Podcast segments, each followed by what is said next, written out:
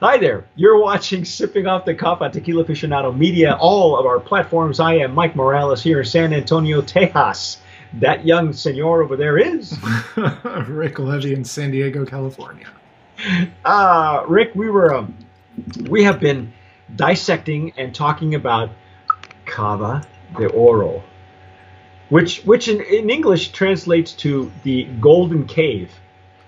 Uh, Actually, I believe I, bel I believe cava is also a term used for Mexican sparkling wines.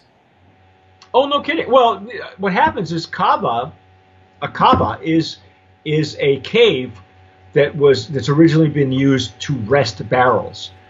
Uh, that's what a cava is in, in, in Spanish. So, uh, golden cave, golden golden um, uh, aging place.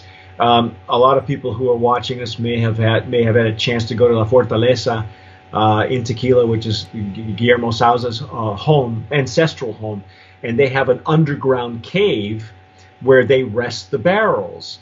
Um, and I, I, we were there for the first iteration of, of his tequila. That there was still some resting.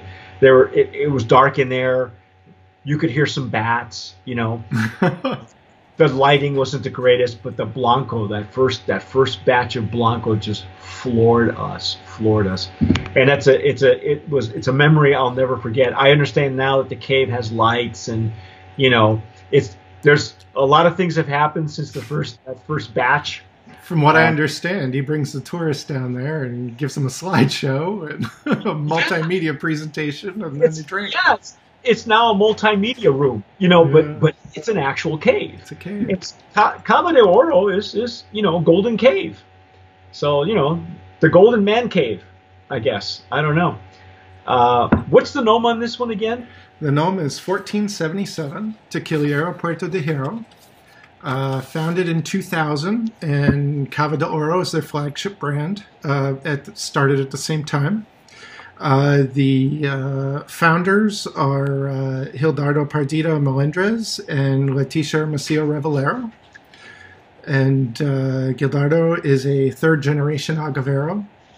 Uh, and uh, Leticia's name is on every bottle that comes out of there. So my guess is she handles the the the brands, and he operates the the uh, the huertas and the uh, the distillery.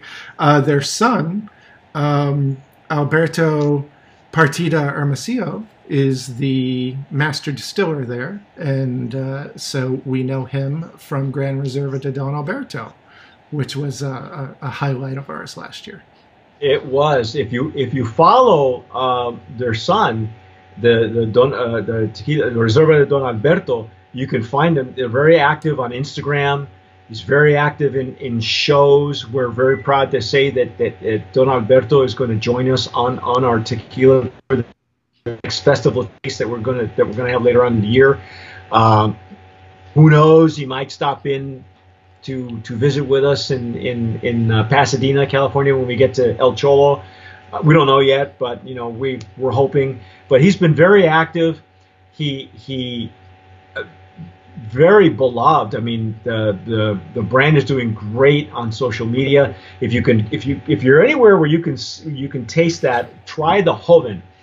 Um, Rick and I were really really surprised by how well the Joven is. Joven is an actual category that has been abused or forgotten. It's been like this redheaded stepchild that people forget is is actually there, you know.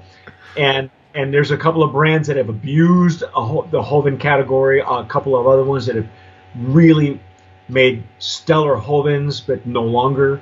Uh, but but his, we really enjoyed it. So. Um, but but to be fair, the distillery does have a sweet tooth. It it Yeah. leans toward the sweet. Uh, some of the other brands that come out of there have, have a reputation of being um, maybe sweeter than normal, uh, sweeter maybe than, than people out there uh, would like, than, than maybe you and I would prefer. But I think I think we can agree it's a it's a I think it's a great gateway to the category itself. So Yeah, you know, apart from you know the uh, the sweetness which we're not we're not necessarily used to in a lot of the profiles that we cover. Um, apart from that, you know, it, it, seems like they have a decent process for uh, for producing. We're not we're not finding any defects that are that are you know trying to be hidden or covered up by the sweetness. No, and, and uh, they you know they seem to really be into French oak barrels previously used for red wine and uh, they seem to really like a, a, heavier char or toast on the barrels as well. I, I think uh, we talked about the reposado. I think that, there, that, that, the process is drawing a little bit from the red wine barrel because I found some some similarities that that we have had in the five-year Dulce Vida barrel strength, which is also aged in Napa Valley barrels. Mm-hmm. So there, I, am sure that there's some sort of um, uh, aside from the general use of of, of glycerin, because I think I think we can say, safely say that they use glycerin because we we've we've tasted it. Uh, just a small amount in the blanco, but as as we as they get progressively older, the the ages, um, they may use them more because we, we taste that palate coating. We you know it's just it's unmistakable. Okay, yeah. it's going to palate. And uh, we're uh, going to be tasting the añejo in this segment, and uh, they risked this one for two years in uh, in French oak red wine barrels. Now, again, let me just state right now, and and for the record, French oak barrels not cheap, okay, not cheap. Even on the secondary market, it it can't be, you know if someone were to offer you used whiskey barrels versus French oak, I would probably buy the whiskey barrels because they're going to be cheaper. But French oak has this this this um, certain characteristics that that lend itself to to the wines and and of course to tequilas. You and I have tried Casa Noble that, that, that strictly French oak barrels, virgin French oak. Virgin French oak. They're they're made for them so um, you know, there's they're they're hardy characters. Very distinctive profile. Yeah.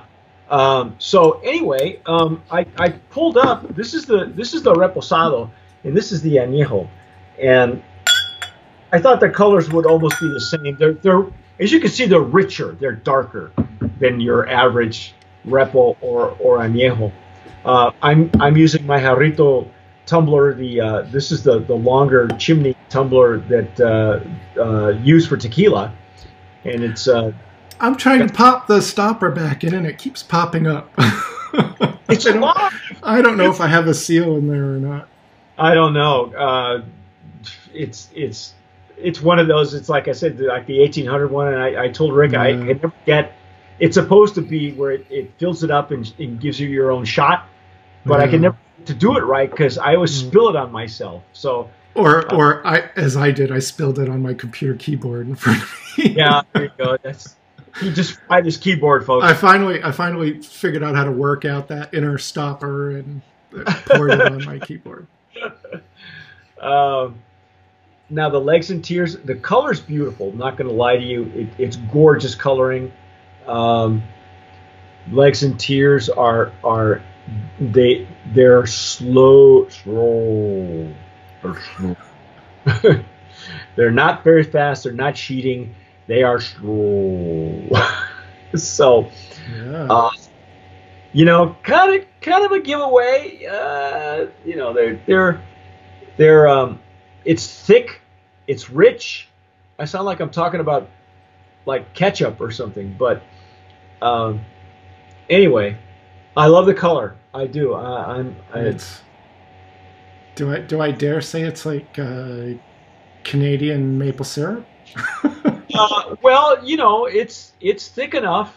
I, well, the Canadian, true, you know, Canadian real maple syrup is thinner than you know our American Aunt Jemima high fructose corn syrup, completely artificial thing you and I didn't you and I taste the, the Delaterre maple cinnamon to, uh, yeah. liqueur?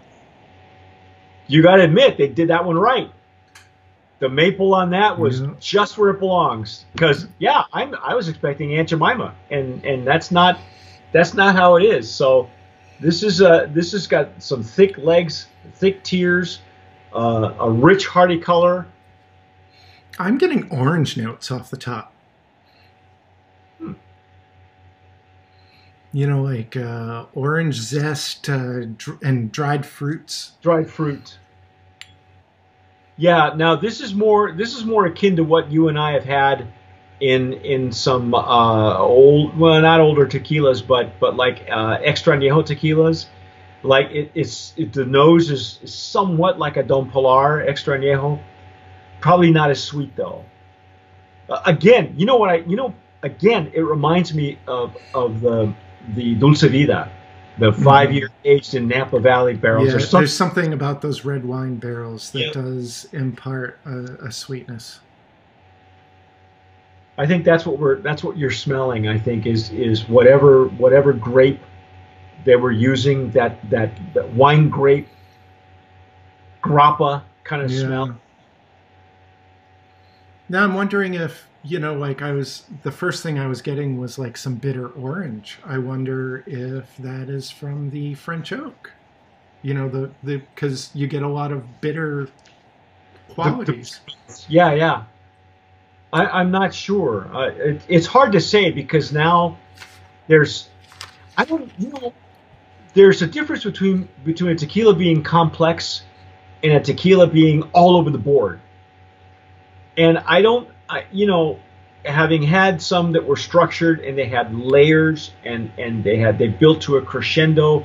This one is all the repo and the añejo right now for me have been have been like kind of like all over the board. There's no like rhyme or reason. Does that make sense?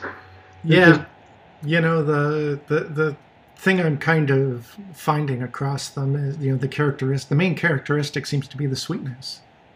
Yeah. There's there's not a um I can't say it's a consistency. It's uh it's it's hard to pin down. There's there's and I don't even want to say it's complex because it, it really isn't.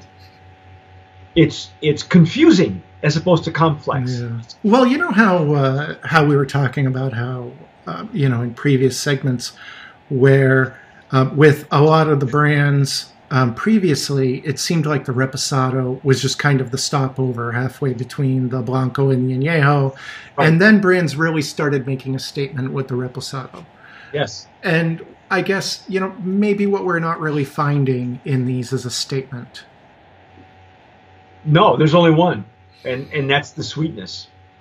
There, you know, if if we're talking about consistency, at, at least the consistency is there in the sweetness. you know, I mean, but I tell you what, I, I went down further, and I got some more of the minty notes. There's some mint, there's some herb herbal stuff, and that's from the barrel. I got that from just a hint, you know, as, as a, on the pass through. Um, um, and it's weird because I, I normally with with the jarrito I don't have to dig down deep, Yeah. but but uh, maybe it's because of the coating. I don't know. But it's there. It's there Well, in that that mintiness yeah you wonder if you wonder if there might be a kind of heaviness to the to the consistency that is keeping some of those aromas from vaporizing and and coming up to meet you I think so. I think I think you're right because you know you're using an expensive barrel. You know, you recharred it and and you rinsed it because if it's if it's if it in, is indeed um, kosher a, a kosher barrel, it, it went through a special rinsing to be allowed to have that seal on on the bottle. So, um, you know, why put the additive in it? Why not let the barrel do its do its job? You know, I don't know.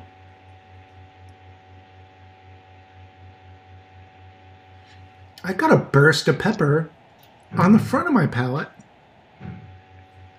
and i have like a lot of um you know, like a lot of sweetness everywhere else um the back half of the palate kind of feels almost a little candied Yeah, I agree.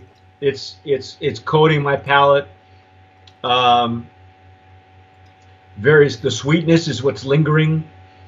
You're right. If if, if the agave was going to come through, the only chance it had was right at the beginning for you you're never going to taste it again. Because even even down uh, on the back end, it's like a it, it it's like a bitter sweetness, like a bittersweet, which again I attribute to the barrel. I think I, got a little bit of I got a little bit of the heat that uh, we noticed in the Blanco as well, but that we didn't necessarily pick up in the Reposado. Yeah, yeah, no. Um, I, again, it's hard to pinpoint because it, they're all over the board. You know, I, I'm I'm trying to I'm confused. I'm trying to find maybe maybe the pepper is, is actually supposed to be like a hot cinnamon. Possibly. Possibly. I don't get any bitter chocolate notes from the from the from the uh, from the from the French oak No. that I'm so used to getting. There's no cocoa. There's none of that.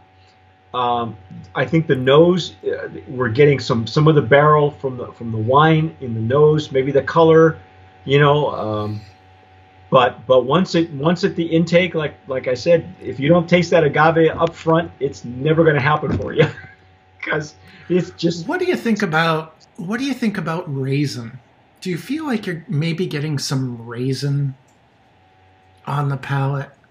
um. I, I've had dried fruit before. you know, Raisins raisins are made from grapes. yeah, you know, but yeah, you know, Yeah, you know, I'm getting like I'm getting like dried fruit. I'm still I I still want to say orange, like you know some bitter orange, but then you know there's this other sweetness going on that's all kind of jumbled in together.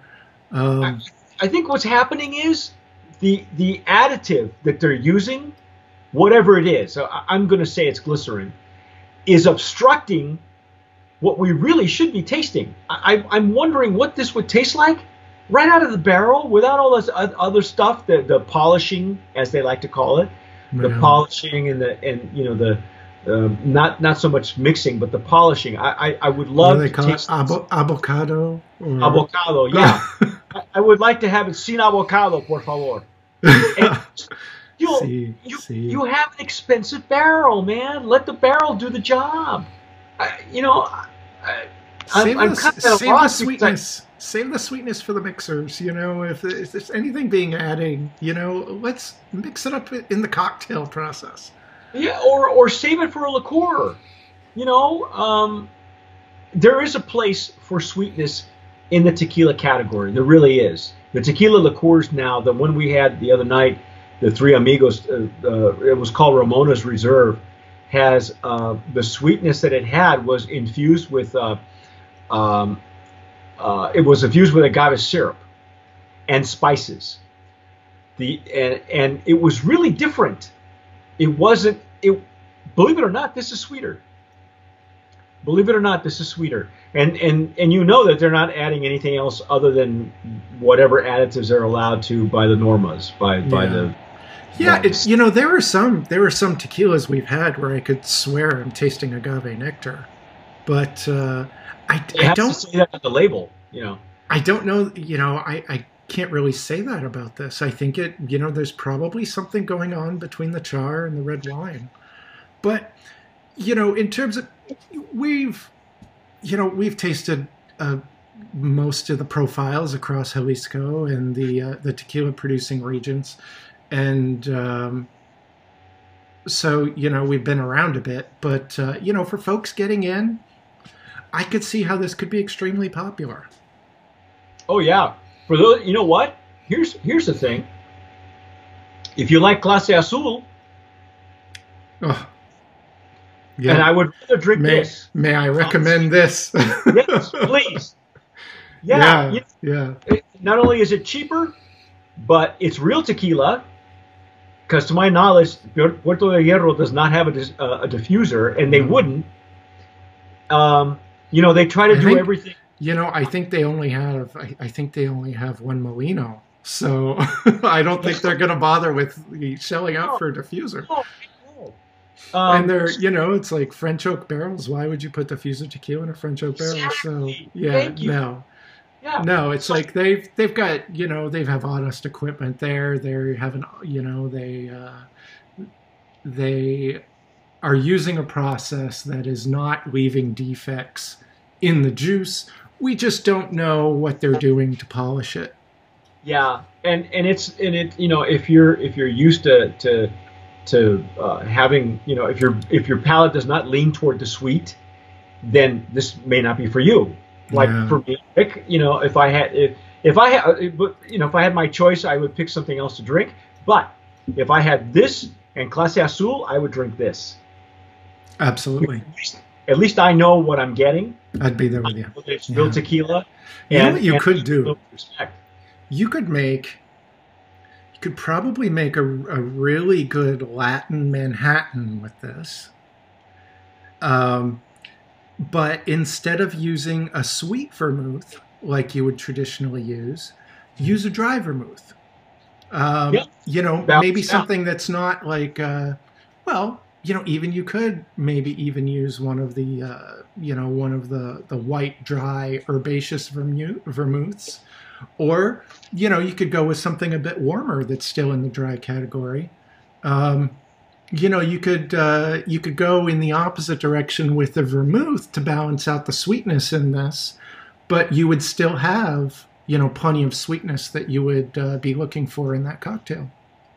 Well, here's here's another take on this. Uh, the the one and only time I ever had Clase Azul, it was it was served to me with a steak, and I can't I can't say I didn't like it. I did.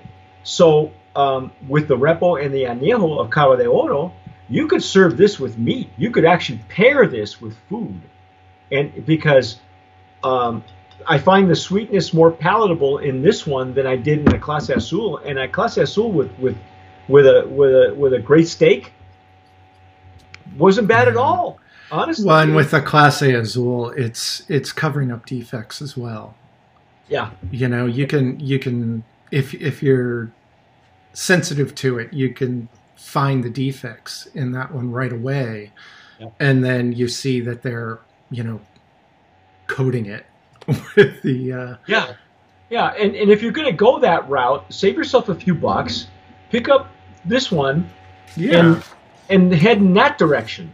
So the know? uh, the Cava de Oro Añejo, um, I found prices ranging from uh, well, actually, uh, it was I basically found sixty dollars across the board for the uh, for a seven fifty of the Añejo, and of course that would be the uh, American bottling uh, at uh, for forty ABV. Um, we for you know the show tonight we actually are uh, using the mexican edition at 38 Yeah, I, I think what happened was when Rick found these on his doorstep in a shopping bag, they they sent both samples to his house.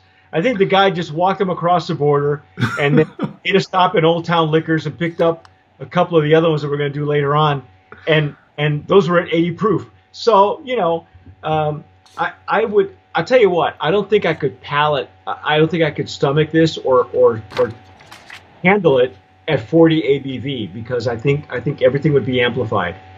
I really, I, if I'm going to do this sweetness, I would rather go below below 80 proof. Uh, but that's not going to be possible in the states, or, or you know, unless you go to Mexico. Um, but anyway, that's hey, that's our take on on Cava de Oro. That's the añejo. Um, stick with us though, because we're going to be doing some some really interesting experimentation with an extra añejo and a cristalino extra añejo. That's right, a cristalino. Get used to it because that's a new category. It's coming up. I know. I, He's dreading. I, Wait, save it. Just save it for when we go there. Okay. there's nothing to save i'm speechless my God, I'm Mike makes no Morales here in. San Antonio. That poor man over there. rick levy in san diego You have been watching Sipping Off the Cuff on Tequila Aficionado Media on all of our networks, uh, all of our platforms. Uh, don't forget to subscribe to us if you're watching on YouTube. Press that red button and you'll cheer this poor man up. Whatever you do, tomar sabiamente. sip wisely I'm Mike Morales. I'm CEO of Tequila Aficionado Media, and I just wanted to thank you for watching Sipping Off the Cuff. We love doing these reviews for you. Now, if you're an Agave Spirits brand owner and you're watching this, there are three things that I'd like to talk to you about. Number one, if you'd like us to review your Agave Spirit on Sipping Off the Cuff, just send me an email, mike at tequilaaficionado.com. It won't cost you a dime, and I promise you'll get an honest review. Number two, if your brand has been nominated, past or present, as a brand of promise, we can help you promote your brand effectively and affordably over on the tequila PR side of things. Just email me, mike at tequilapr.com.